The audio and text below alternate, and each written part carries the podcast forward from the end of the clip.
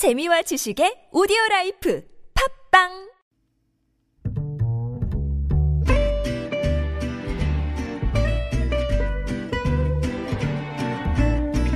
Good evening, everyone.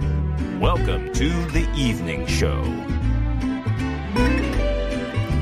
국내에서 처음으로 코로나19 사망자가 나왔습니다. 정부가 대구 경북 지역 어, 코로나19 확산 저지를 위해서 범정부 지원단을 긴급 가동한다는 소식 들어와 있습니다. 국회에서는 TK의 지역구를 둔 지- 의원들로부터 시작을 해서 코로나 추경 편성을 서둘러야 한다라는 목소리도 나오고 있는데요. 이런 가운데 미래통합당 심재철 원내대표가 총선에서 일당이 되면 문 대통령 탄핵을 추진하겠다라고 밝히면서 때 아닌 탄핵이 총선의 쟁점으로 떠오르고 있는 분위기입니다. 서울타임즈에서 자세히 전해드리겠습니다. 김지윤의 이브닝쇼 시작합니다.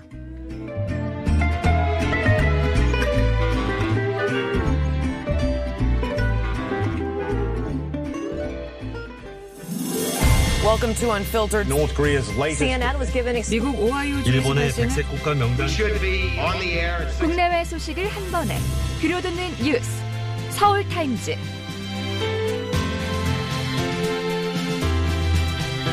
네, 서울타임즈 시간입니다. 오마이뉴스 박정호 기자 그리고 프레시안의 곽재훈 기자 나오셨습니다. 어서 오세요. 네, 안녕하십니까? 안녕하세요. 네, 아 지금 어제 오늘 굉장히 좀 분위기가 안 좋은데요. 지금 이 시각 코로나19 추가 확진자 어떻게 되고 있나요?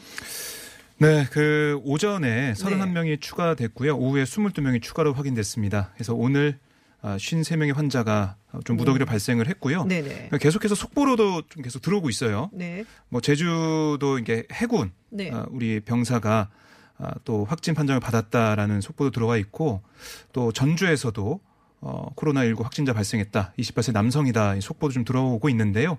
정확한 뭐 집계, 환자 집계는 계속 업데이트가 될 것으로 보입니다. 네. 다른 사실 다른 것보다 가장 충격적인 게 사망자가 나왔다는 것. 이제 이게 아마 가장 충격적이지 않을까 싶은데 네. 지금 어 31번 확진자라고 해야겠죠. 어뭐 아직 뭐 슈퍼 뭐 감염자인지 어떤지는 조금 전파자인지는 두고 봐야겠지만 같은 교회 신도들을 추가 감염을 시켰는지 아니면 그분이 감염이 된 상, 사람들 사이에 들어가서 감염이 다 된 건지는 모르겠지만 어쨌든 해당 교회입니다. 신천지 교회. 이 신천지 교회에서는 은폐 시도 지침을 내렸다는 얘기가 있어요.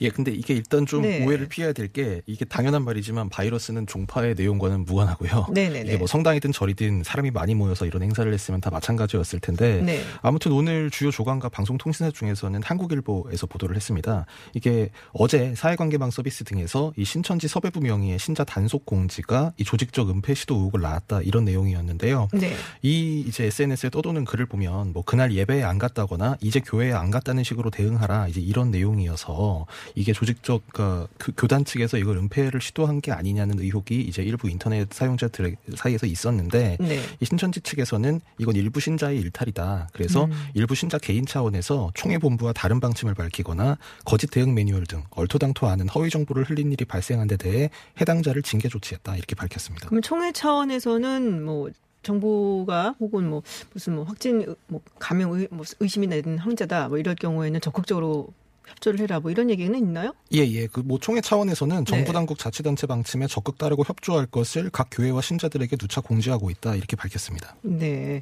자, 지금 감염병 위기 단계를 지금 경계 수준인데 심각으로 격상해야 한다라는 얘기가 나오고 있습니다. 어, 정부 측에서는 뭐라고 하는지요? 뭐 다각도로 검토 중인데요. 네. 지금 아마 이 시간에 정세균 국무총리가 주재하는 아, 대응 그 긴급 장관 회의가 진행되고 있는 것으로 알려지고 네네. 있습니다. 6시부터 시작된 걸로 지금 보이는데요. 아, 이렇게 많은 확진자들이 나오고 있고 또 사망사 사망자까지 발생해서 어, 정부가 아, 최근 이 다시 지역 사회로 지역 감염으로 시작된 이 코로나 아, 확산, 코로나19 확산에 대해서 대응을 마련할 것으로 보입니다. 그러니까 뭐 신천지 신도들 감염 여부를 전수조사하고 있잖아요. 그러니까 대구와 같은 이 지역 이 지역을 특별 재난 지역으로 선포하는 방안까지 열어두고 있는 것으로 알려지고 있고요. 네. 여러 가지 이 대응 위기 단계 격상까지 고민하는 것으로 알려지고 있습니다. 네. 예, 문재인 대통령이 오전에 권영진 대구시장과 정은경 질병관리본부장과 잇따라 통화를 했는데 정부의 모든 지원을 아끼지 않겠다라고 강조를 했습니다. 굉장히 비상사태인 것만은 틀림이 없는 것 같습니다. 특히 이제 대구 같은 경우 그야말로 비상인데요. 뭐 대학병원 응급실 잇따라 폐쇄에 들어가면서 의료 재난 이야기까지 나오고 있습니다. 네, 대구광역시 코로나 비상대응본부 자문 교수이시죠. 영남의대 예방의학교실에 이경수 교수 전화 연결되어 있어서요. 저희가 얘기 좀 듣고 가겠습니다. 안녕하세요, 교수님. 네, 안녕하세요. 네, 영남대 병원도 응급실이 폐쇄된 상황입니까? 어, 예, 그렇습니다. 네. 예.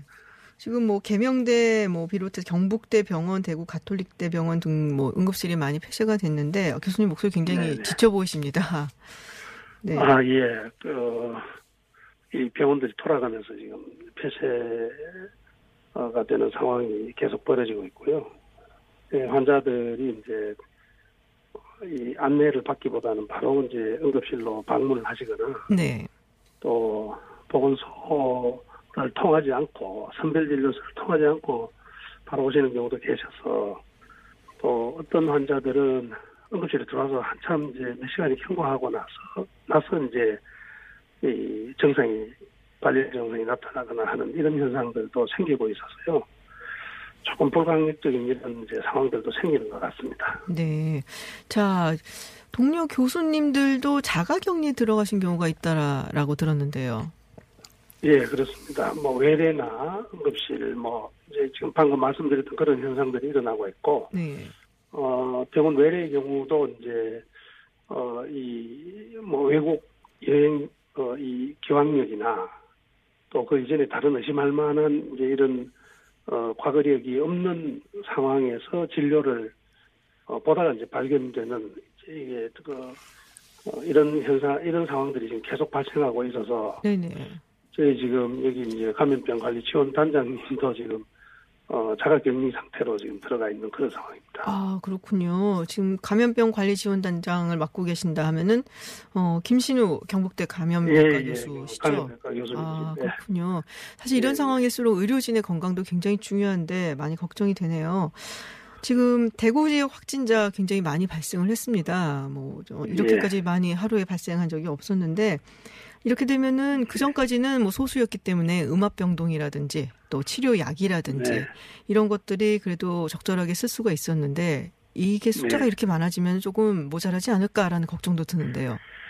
예, 지금 이제 뭐 약품의 경우도 뭐 걱정이 되는 부분이 물론 뭐 약이 지금 치료약이 없습니다만은 네. 정상의 정상 치료제도 걱정이 되는 부분이 있고요. 네.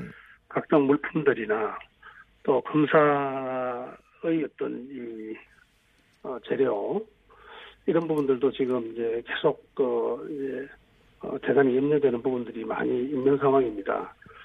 또 앞으로 이제 검사를 해야 될이 어, 건수도 대단히 많을 것으로 지금 예상을 하고 있어서 네. 이런 부분들을 지금 준비를 하고 있습니다. 검진 키트 같은 것은 충분히 확보가 된 상황입니까? 확보를 하고 있고요. 네. 어, 어 조금 전에도 말씀을 주셨지만 저희 이제 어, 중앙에서 지원하고 또 이 각 지역에서도 이 이제 범부처가 전부 지금 이제 이런 대책을 계속 논의해가면서 어 부족 사태가 발생 어 해서 어, 진단과 치료에 문제가 생기지 않도록 지금도 회의를 하다가 제가 지금 나왔습니다. 아, 그러시군요. 네. 네. 네. 어떤 내용 이야기들을 뭐 대책이라든지 지금 회의 중에 어떤 네. 이야기들 하고 계신지 궁금한데요. 이제 선별진료소의 운영부터 시작해서 네. 어 아시다시피 이제 입원 시설 방금 말씀 주셨던 네네. 뭐 음압병 음압병 병실 네. 또 격리 병실 또 이제 진단 키트와 관련되는 이런 어, 이 물량의 조달 음. 또뭐 말씀드렸던 의료진을 지금 보호하는 것이 굉장히 중요해졌습니다. 그렇죠. 그래서 이제 어르신이 격리되지 않도록 보호구를 어, 사용을 해야 되는데 이것에 대한 이제 보급이나 또 이 계속 조달할 수 있는 대책 이런 아주 다양한 지금 현안들이 너무 지금 산적해져서 이 내용들을 지금 전부 어 같이 함께 머리를 맞대고 어 방안을 어 지금 어 도출을 하고 있습니다. 네. 다른 지역에서의 도움이 상당히 좀 절실한 상황이지 않을까라는 생각이 좀 드는데요. 예, 그런 생각을 어, 뭐 시시각각 하고 네. 있습니다. 특히 인력의 문제라든지 여러 가지 이제 어, 관련 어, 이 장비의 문제, 검사의 그이 저희가 검사할 수 있는 이 최대의 영향이 어느 정도 되는지 하는 것을 계속 지금 어 검토를 하고 있고 네. 지금 대학병원들이 이제 어 검사의 정도 관리를 지금 마치고 이런 검사를 할 수 있도록 하는, 하는 장비를 지금 갖추고 있는 어, 이런 상황이기도 합니다. 그렇지만은 이게 어, 워낙 어, 예상을 뛰어넘는 아주 급격한 환자 발생과 접촉자 수가 지금 어, 계속 저희가 지금 파악이 되고 있어서 네. 어, 상당한 역부족을 좀 느끼고 있습니다. 그래서 저희 대구시에서는 이제 어, 중앙부처 또 어제 총리님 방문하시고 하셨습니다만은 어, 굉장히 여러 가지 요청들을 지금 시장님부터 시작해서 어, 이 정부 각 부처에 하고 있고 또 법무처 대책을 지금 어, 머리를 짜내고 있습니다. 네.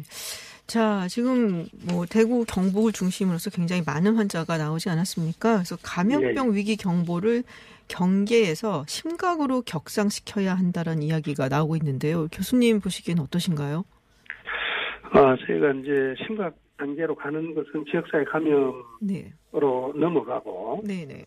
어, 환자의 이제 발생이 이제 급격하게 많아지는 이런 상황, 상황으로 하기 때문에 그런 거라고 생각하고요. 네. 어, 지금은 이제 우리가 역학조사라고 이야기하는 것은 어, 질병의 전파의 원인과 또 접촉자의 어, 전파 경로를 찾는 작업인데 네. 이미 지금 그 단계를 넘어가고 있는 것을 어, 느끼고 있습니다. 아, 그래서 네. 어, 역학 조사를 가지고 이 지금 어, 이 감염병을 예방하거나 또 봉쇄하거나 하는 그것이 지금 이미 이제 어, 그 단계를 넘어가고 있고 역학 조사 자체가 가지는 의미가 점점 상실돼가는 이런 단계로 지금 접어들고 있다고 판단을 하고 있기 때문에 네. 어 다른 지역보다는 지금 어, 이 대구 경북 지역이 어, 훨씬 그런 이제 단계 격상에 대한 어, 요구는 저희가 굉장히 크다고 이렇게 음. 말씀. 드릴 수밖에 없습니다. 그렇군요. 이게 네. 뭐 한두 명이 아니기 때문에 역학조사를 통해서 막을 수 있는 수준은 이미 넘어섰다라고 지금 판단을 하고 계시고 경계에서 네. 심각으로 격상을 시킨다. 즉 지역삼의 감염으로 우리가 이제 봐야 된다라는 말씀이신 것 같습니다. 네. 네, 교수님 네, 굉장히 힘드신 것 같아요. 목소리가 많이 필요하신 것 같고 그리고 지금 상황이 워낙 엄청나니까 아 아닙니다. 네. 지금 고생을 너무 많이 하시는 것 같아서 저희가 다 송구하네요.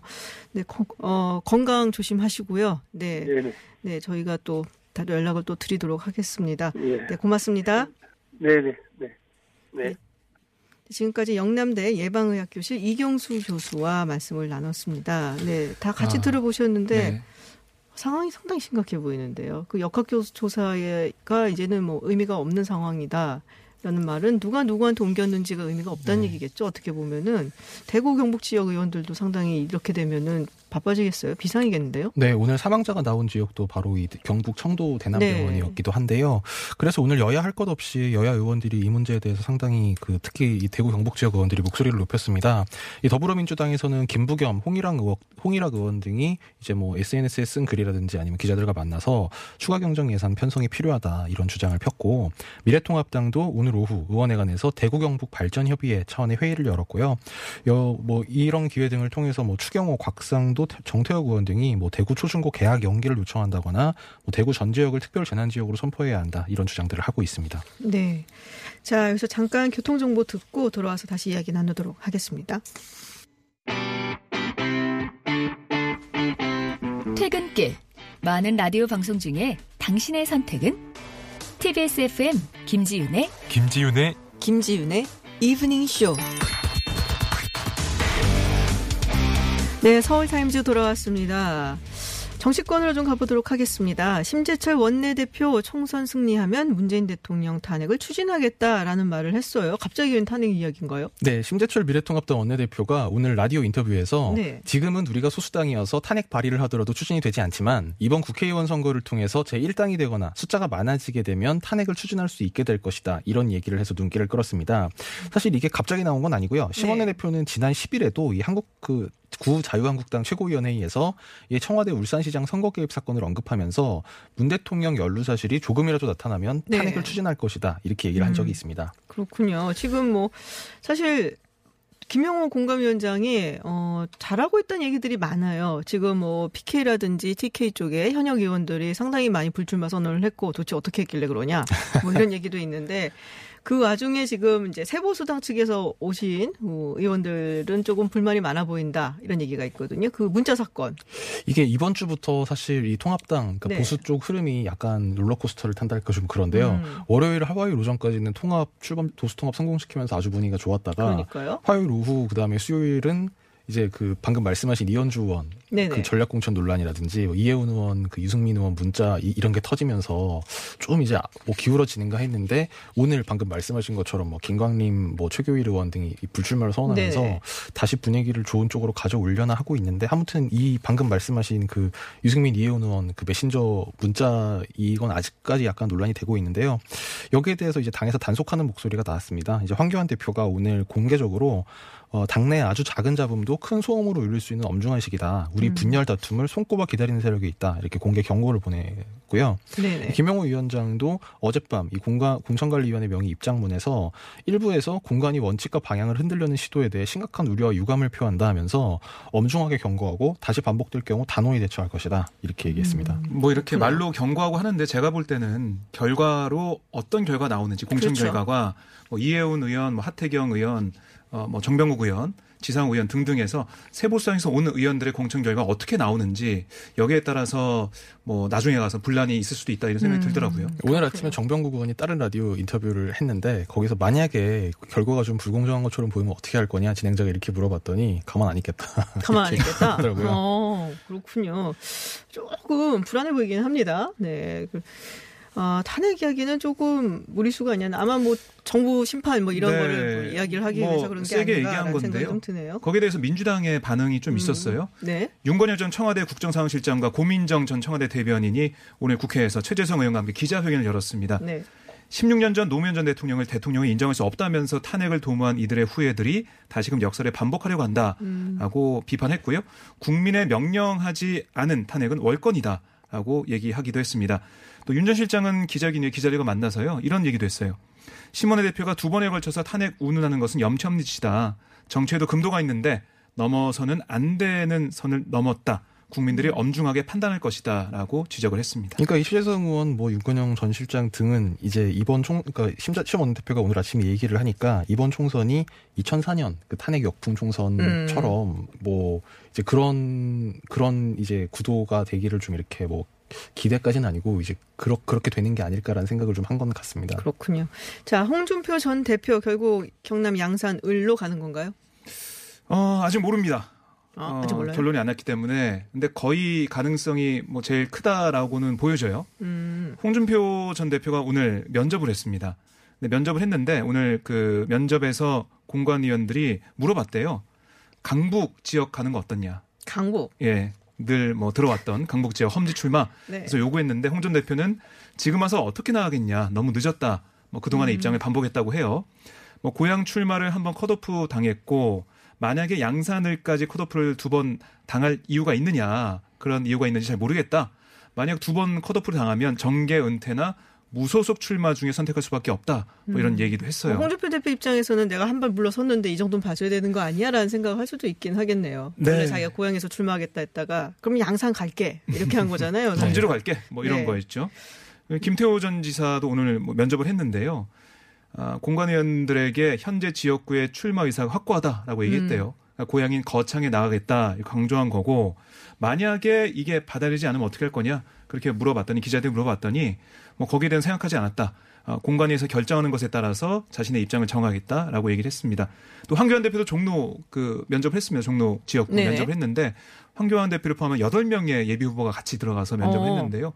뭐 이거는 사실 요식회로 볼 수가 있는 거죠. 네. 황교안 대표는 이 정권 심판도를 내세우면서 네. 뭐 최선을 다하겠다 이런 음. 주제 얘기를 했습니다. 알겠습니다. 자, 지금 뭐 민주당 측에서도 이렇게 이렇게 문자로들 메시지를 자꾸 보내는 거예요. 할 말 있으면은 그냥 자기들이 나와서 할 것이지 자꾸 문자로 밝혀갖고 말이야 보란 듯이 이것도 다 보란 듯이 한 거 아닌가 싶은데 네. 문자 정치인가요? 그렇죠 문자 정치 네. 문자 정치인데 지금 김남국 변호사 관련한 문자 지금 박광원 박광온 음, 의원이 네. 민주당에 지금 이거를 또 보여준 게 아닌가라는 생각이 좀 드는데요. 그러니까 이 18일 오후에 국회 본회의장에서 그 회의가 있었는데 한 지지자로부터 받은 메시지가 네. 노출이 된 겁니다. 음. 그 내용이 뭐였냐면 뭐 노출됐는지 노출을 한 건지 하여튼 네. 네 각도는 좀 이렇게 잘 너무 보이게, 잘 보이는 예, 문자 크기는 그더라고요. 어땠어요? 좀 큰 거 아니었어요 혹시? 크더라고요. 네. 네. 근데 그게 뭐 일부러 키웠는지 아니면은 뭐 시력 때문에 키웠는지 음. 모르겠지만 어쨌든 잘 보였습니다. 네. 그 내용을 알 수가 있었는데 김남국 영입부터 실수였다 이런 비판의 메시지였어요. 음. 그러니까 가만히 생각해 보니 김남국 영입 그부터가 실수가 아닌가 아니 귀 닫은 당의 오만함이 부른 필연적 패착 아닌지라고 쓰여 있었습니다. 또 독선과 오만함이 부른 일련의 참사가 계속되고 있다는 생각을 지울 수 없다 이런 음. 내용도 있었어요. 그렇군요. 네. 지금 정봉주 전 의원이 근데 지금 김남국 변호사 경선 만약에 뛸 수 있게 안 하면 뭐 중대 결단을 할 수가 있다 뭐 이런 입장을 밝힌 걸로 지금 언론 보도가 되고 있는데 어떤 중대 결단인지 되게 궁금하지 않아요? 뭐 중대 결단 여러 가지가 있겠죠. 무소속 네. 출마도 있을 본인이? 걸로 보이고요. 네. 아, 뭐 그것도 한 가지 경우의 수가 되겠죠. 음. 여러 가지 중대 결단을 생각하고 있다고 하는데 오늘 페이스북에 정 전 의원이 올린 내용을 보면 민주당이 중도 생각 중도 생각을 너무 많이 하고 있다. 그 표현을 좀 세게 했는데 네. 예, 이 중도 X라고 했죠. 네. 네. 중도 X를 맞은 의원들이 김남국을 좀 많이 세게 공격하고 있다. 아, 음. 도륙하고 있다. 뭐 이런 표현을 썼어요. 아, 그래서 당원들이 어찌 생각하는지 묻는 경선이 두려워 정봉주도 맞고 이제는 김남국도 막는 꼼수를 부리냐라고 비판을 했습니다. 그러니까 적극적인 지지층도 좀 뭔가 나뉘는 것 같은데 이제 정봉주 의원은 방금 말씀하셨다시피 뭐 중대 결단 이런, 이런 얘기를 하면서 뭐 이게 안 받아들여지면 뭐 뭐 총선을 자기 이름으로 블랙홀로 만들겠다는 뭐 그런 얘기까지 하면서 사실상 당 지도부를 압박하고 나섰는데 반대로 또 그 유시민 노무현 재단 이사장 같은 경우에는 정치 신인은 험지에 가야지 이걸 당내 경쟁으로 시작하는 건 옳지 않다. 오히려 김남국 변호사를 좀 말리는 것 같은 뭐 젊은데 험지로 가지 뭐 이런 예, 예, 예. 그런 얘기를 했거든요. 음, 근데 음. 사실 인재 영입을 했으면은 당에서 좀 케어를 해주고 네. 아니면 어느 지역에 좀 가지 않겠냐 뭐 권유를 해주고 이런 게 좀 있어야 되는데 그런 게 없지 않느냐 이런 지적도 좀 있고요. 음. 오늘 이해찬 당대 대표하고 이낙연 뭐 아, 공동 상임 아, 선대위원장, 선대위원장? 발언이 좀 있었어요. 네. 그러니까 좀 이제 정리가 빨리 될 거다 음. 이런 얘기를 했고요. 특히 이해찬 대표는 아, 김 변호사와 금태섭 의원 둘 다 우리 당의 인재기 때문에 뭐잘 처리하겠다 이런 식의 얘기했거든요. 음. 그 말은 뭐 풀이해 보자면 김남욱 변호사를 다른 지역에 공천하는 게 아니냐 뭐 이런 얘기가 좀 나오고 있습니다. 그렇군요. 자 마지막 소식으로요. 신경민 의원이 공천 문제로 노무현 전 대통령 부인인 권양숙 여사를 만났다라는 이야기가 나오고 있습니다. 이게 무슨 얘기인가요? 이게 오늘 중앙일보에 보도가 된 기사인데요. 네. 신경민 의원이 이 중앙일보 기자랑 통화를 하면서 이렇게 얘기를 했다고 합니다. 답답한 마음에 지난 18일에 경남 양산 이 노무현 대통령 사저에 내려가서 네네. 권양숙 여사를 만나고 왔다면서 그 자리에서 이 권양숙 전 영부인이 영등포울은 중요한 지역인데 왜 그렇게 경선 지역이 됐냐 내가 특정 후보 공개 지지하는 건 어렵지만 신 의원을 격려하겠다 이렇게 얘기했다고 음. 신 의원이 중앙일보에 밝혔습니다. 그렇군요. 이게 오늘 이, 여기서만 사실 보도가 됐는데요. 뭐 제가 이걸 직접 확인해 보진 않았는데 아마 이제 신 의원이 이제 기자 기자한테 이렇게 통화를 얘기를 한 것 같습니다. 그렇군요. 아, 요거를 제가 고민을 했는데, 네 고유정 네, 전 남편 그리고 의붓 아들을 살해한 혐의로 기소돼서 재판을 받고 있습니다. 1심 판결 나왔습니다. 소식만 짧게 전해 주시죠. 네, 무기징역이 나왔어요. 네. 그러니까 전 남편을 살해한 혐의에 대해서는 네네. 무기징역 나왔고 네, 의붓 아들 살해 혐의에 대해서는 무죄 음. 아, 판결이 좀 나왔습니다. 그러니까 전 남편에 대한 여러 가지 그 검찰의 주장, 그 증거가 다 인정이 됐어요. 하지만 의붓아들에 대해서는 인정이 안 됐는데 그걸 좀 음. 전해드릴게요. 그러니까 간접 증거만으로 유죄를 입증할 수 있다 하더라도 간접 사실 사이에 모순이 없어야 하고 과학 법칙에 부합해야 한다. 다만 의심 사실이 병존할 경우 무죄 추정의 원칙을 고수해야 한다. 라는 대법원 판례를 제시하면서 음. 사형 선고에 남용을 경계했다 뭐 이렇게 얘기를 했습니다. 약간 정황상 뭐 이런 증거도 조금 부족했다라는 얘기들이 좀 있기는 했어요. 네. 그 아들의 경우에는 뭐 이른바 고유정이 네. 주장했던 아버지의 다리에 눌려서 사망했을 가능성 이걸 배제할 수가 없다. 아, 배제하기 아, 어렵다 이런 얘기를 했어요. 이 영화도 아니고 사실은 나이가 많은 애거든요. 그래서 네. 그 사실이 애를 키워본 사람으로서는 조금 이해는 안 가는데. 음, 네. 뭐 오늘 특히 유가족들, 그러니까 전 남편 쪽 유가족들이 방청을 했고 또 의붓아들 아빠죠. 그렇죠. 그, 그현 남편 그 방청을 했는데요. 네. 그이 피해자 남동생, 그러니까 전 남편 음. 남동생은 음. 오늘 재판 결과를 전혀 예상하지 못한 결과다. 얼마나 사람이 더 잔혹하게 죽어야만 사형에 선고되는 것인지 재판부에 기준을 이해할 수도 신뢰할 수도 없다라고 음. 주장을 했습니다. 그 좀 증거주의를 엄격하게 적용을 했다고 봐야죠. 이를테면 뭐 손자국이 나왔다던가 뭐 음. 이제 이런 아니면 뭐 CCTV CCTV가 있다던가 뭐 이런 움직일 수 없는 물증이 있다면 뭐 다르게 판단을 할 수도 네네. 있었겠지만 그 부분에 대해서는 이제 그 유죄로 달리 인정할 만한 증거가 없다 이렇게 판단을 음. 한 걸로 보입니다. 알겠습니다. 여기까지 듣도록 하겠습니다. 네, 지금까지 프레시안의 곽지훈 기자 그리고 오마이뉴스 박정호 기자였습니다. 고맙습니다. 네, 고맙습니다. 감사합니다.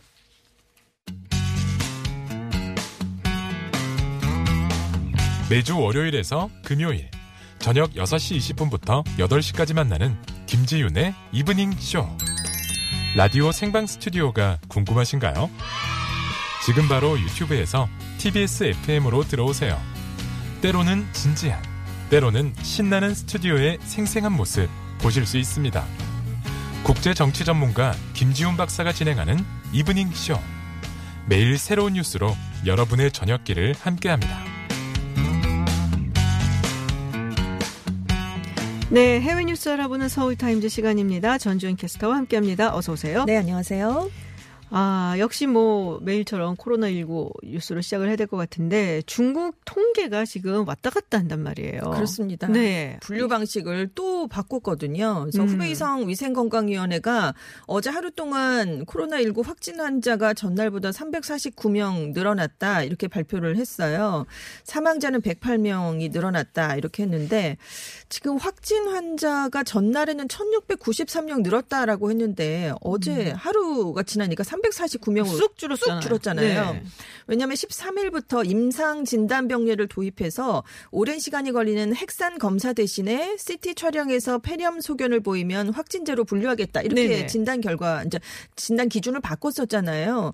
그래서 그걸 적용했더니 12일 하루 동안 중국 전역의 신규 확진자가 임상 진단 병례를 포함해서 1 5 0 0 0 명이 너무 늘어나니까. 갑자기 또확 네. 늘었어요. 그래서 13일에 5,090명을 기록한 뒤에 16일까지는 2,000 명대, 17일부터는 1,000명대를 보여왔는데 음. 지금 임상진단 병례를 또 제외하도록 이렇게 해버리니까 변경된 19일에는 1,000명 밑으로 이렇게 뚝 떨어진 겁니다. 그러니까 이게 숫자를 좀 줄이려고 일부러 또 변경을 한게 아닌가라는 생각이 드는 거죠. 아무래도 이렇게 국내 공포감 이게 확진자가 폭증하면서 높아지니까 네. 후베이성의 확진 판정 기준을 예전 기준으로 다시 돌려놓은 게 아니냐 이런 얘기가 나오는데 문제는 이렇게 통계 기준이 자꾸 변경이 되니까 이 통계에 대한 신뢰성에는 의문이 그렇죠. 더 커질 수밖에 없습니다. 네. 네. 지금 근데 그 얘기 도 있더라고요. 뭐 여태까지 코로나 그 네. 그 바이러스가 뭐 이렇게 감염이 되는 경로 같은 것이 여러 가지 얘기가 있었는데 네. 에어로졸 의한 것도 있다라는 얘기를 중국 측에서 처음으로 나왔단 말이에요. 그렇습니다. 중국 국가위생건강위원회가 어제 코로나19가 에어로졸, 즉 공기 중에 떠 있는 고체나 액체 미립자를 통해 전파될 가능성도 있다라고 음. 얘기를 한 거예요. 근데 이 조건을 좀 달긴 했습니다. 상대적으로 밀폐된 환경에서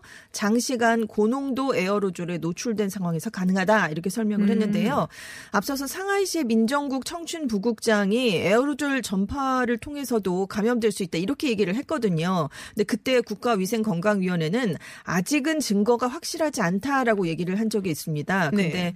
이제는 코로나19 바이러스가 에어로졸 형태로 화장실의 하수도를 거쳐서 전파될 수 있다는 전문가들의 경고와 우려를 처음으로 공식 인정한 것이어서 어. 이 얘기가 지금 주목이 되고 있습니다. 어. 그래서 사스 퇴치의 영웅 으로 불리는 중난산 중국 공정원 원사가 최근에 홍콩 아파트에서도 대피하는 사건이 있었잖아요. 네. 비슷한 이유로. 그리고 2003년에 사스 당시에 암호이가 된 아파트 집단 감염 사태 이걸 거론을 하면서 자신들의 연구팀이 코로나19 환자의 대변에서 바이러스를 분리한 것을 제시했습니다. 그래서 하수도가 새로운 전염원일 수도 있다. 이걸 아이고. 보여주는 얘기다라고 했는데 이 하수도에 머물러 있던 분변 안의 바이러스가 바람을 통해서 공기 중으로 빠져나올 때 사람들이 바이러스 가 함유된 공기를 흡입하면 감염 위험이 있다는 설명을 한 겁니다. 그래서 주택이나 공공장소에서는 하수도가 잘 통하도록 유지하는 게 아주 중요하다 이런 얘기를 내놨습니다. 근데 그게 또 오래된 주택 같으면은 네. 사실 그것도 힘들어서 힘들죠. 아, 참 여러 가지로 걱정스러운 일들이 많습니다. 뭐 우리나라에서도 오늘 어, 확진자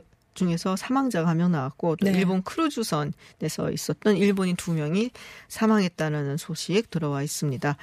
자, 다른 이야기를 좀 해볼까 합니다. 지금 뭐 언젠간 이게 다가올 거라고 생각을 했는데 한미 방위 분담금 네, 협상이 네. 제대로 이루어지지 않으면서 그렇습니다. 자, 이제 한국인 근로자들이 있잖아요. 네. 주한미군에서 일을 하는 그분들에 대해서 무급 휴직을 이제 곧 시행을 할 수 있다라는 이야기 하면서 조금 구체적인 방안들이 나왔어요. 그렇습니다. 네, 국방부 측에서. 한 9천여 명 정도가 네. 있는데요. 한국 주한미군 한국인 근로자 무급 휴직 문제와 관련해서 지금 미국 합동 참모 본부 측이 필요할 경우에 근로자들이 제공하는 업무의 우선순위를 매겨야 할 것이다. 이런 얘기를 내놓은 거예요. 네. 아무래도 이제 전면적으로 무급 휴직이 현실화되면 충격파가 크니까 그래서 우선순위별로 업무를 구분해서 휴직 규모를 정할 수 있다. 이런 취지로 해석이 되는데 그 순위는 이렇습니다. 보건 보건, 안전 같은 최우선 분야는 좀 제외를 시키고 음. 그 나머지 분야에 대한 휴직 가능성을 시사한 것으로 지금 해석이 되고 있어요. 이게 4월 1일부터 만약에 그렇습니다. 시작이 된다면 주한미군 네. 사령부가 지난달에 한국인 직원들에게 4월 1일부터 잠정 무급 휴직이 시행될 수 있다는 60일 전 사전 통보를 했다 이런 얘기를 한 적이 있죠. 네. 그리고 에이브럼스 주한미군 사령관도 무급 휴직에 대비해야 한다 이렇게 밝힌 상황입니다. 지금 뭐 다음 주에 한미 국방장관 회담이 있는데 네. 거기 여기서 방위분담금 문제가 거론이 되느냐라는 얘기가 나오고 있어요. 거론이 된답니다. 정경두 국방장관이 네. 24일에 미국을 방문하거든요. 그래서 에스퍼 미국 국방장관과 국방장관 회담을 열 예정인데 미국 국방부가 이 자리에서 방위비 문제는 의제가 될 것이다 이렇게 밝혔습니다. 음. 그러니까 여러 가지 의제가 많은데 유독 방위비 문제만 딱 지목을 했거든요. 그래서 그만큼 트럼프 행정부의 증액 의지를 반영한다는 의미가 담긴 거기 때문에 아무래도 이번 회담에서 압박이 좀 거세지지 않겠느냐 이런 전망 전망이 나오고 있습니다. 선거철이 다가왔거든요. 네. 네. 그래서 아마 트럼프 대통령 입장에서는 이렇게 많이 이제 받았다. 네. 올렸다. 보여줘야죠. 네, 보여줄 네. 만한 하나의 어떤 전승 기록이 필요하니까 네, 네. 에스퍼 국방장관도 뭐 상당히 트럼프 대통령의 충성파이고 그렇습니다. 이 부분에 대해서는 미국이 많이 양보는 안 할 것 같다라는 굉장히 좀 우려스러운 생각이 드네요. 월스트리트저널에 에스퍼 장관, 폼페이오 국무장관이 한국은 부양 대상이 아닌 동맹 뭐 이런 기고문을 네. 이례적으로 올린 적이 있잖아요. 그렇죠. 뭐 한 한달 네. 전쯤이었던 네, 그렇습니다. 네, 지난달 16일이었는데 노골적으로 증액을 뭐 압박을 한 적이 있기 때문에 이번에도 그런 일이 벌어질 것 같습니다. 자, 이란 소식을 좀 들어보겠습니다. 이란 정부 관계자가 자국 내 삼성 스마트폰 서비스를 금지하겠다라고 밝혔어요. 그렇습니다. 이게 호르무즈 해협 파병하고 관련이 있는 건가요? 그러니까 미국의 압박에 대한 뭐 그런 조치 음. 때문인데요. 나나카르 이란 정보통신부 법무국장이 이란 정부가 삼성전자 임직원의 입국 또 삼성전자의 스마트폰을 이란 내에서 사용하지 못하게 등록을 금지할 수 있는데 일련의 조처가 다 준비됐다 이렇게 경고를 조처가 다 준비가 됐다. 그렇습니다. 라고 라고 이제 이란 국영 TV가 이제 18일에 보도를 했는데요. 네. 삼성전자가 미국의 제재를 피하기 위해서 이란 시장에서 서비스를 축소하려는 움직임을 보였습니다. 왜냐하면 음. 이제 애플리케이션 앱을 이용할 수 있는 갤럭시 스토어 서비스가 이란에서 중단된다 이런 사실이 알려졌었거든요. 그래서 이 법무국장의 발언은 이 사실이 알려진 뒤에 발표가 됐습니다. 그래서 지금 현지 우리 기업에 그렇다면 실질적인 지침이나 조치가 내려졌는가 보면 아직까지는 이렇게 조치가 이루어지지는 않은 것으로 알려지고 있어요. 네. 지금 이란 스마트폰 시장에서 삼성전자 점유율이 50% 정도입니다. 어, 그렇게 많이 팔려요? 2000년대 초반부터 1위를 지키고 있다고 그래요. 한 연간 1000만 대 어. 정도가 판매하는데 그러니까 뭐 한 500만 대 정도를 판매하고 있다는 얘기죠. 오, 그렇게 많은지는 몰랐네요. 그렇습니다. 네. 그래서 또 삼성전자가 이달 말부터 이란에 스마트폰을 수출하기 않기로 했다 이런 보도도 나온 적이 있거든요. 있거든요. 네네. 그래서 나나카르 국장은 이걸 좀 재고해 달라고 요구하고 시한을 제시한 음. 공식 서한을 보냈는데 아직 회신을 받지 못했다라고 하면서 만약에 이게 현실화되면 이란 부유층이 선호하는 고가의 세기종을 대상으로 삼성 스마트폰 등록을 금지하는 방안을 고려 중이다. 매출에 타격을 줄수 아. 있다. 이렇게 경고를 했고요.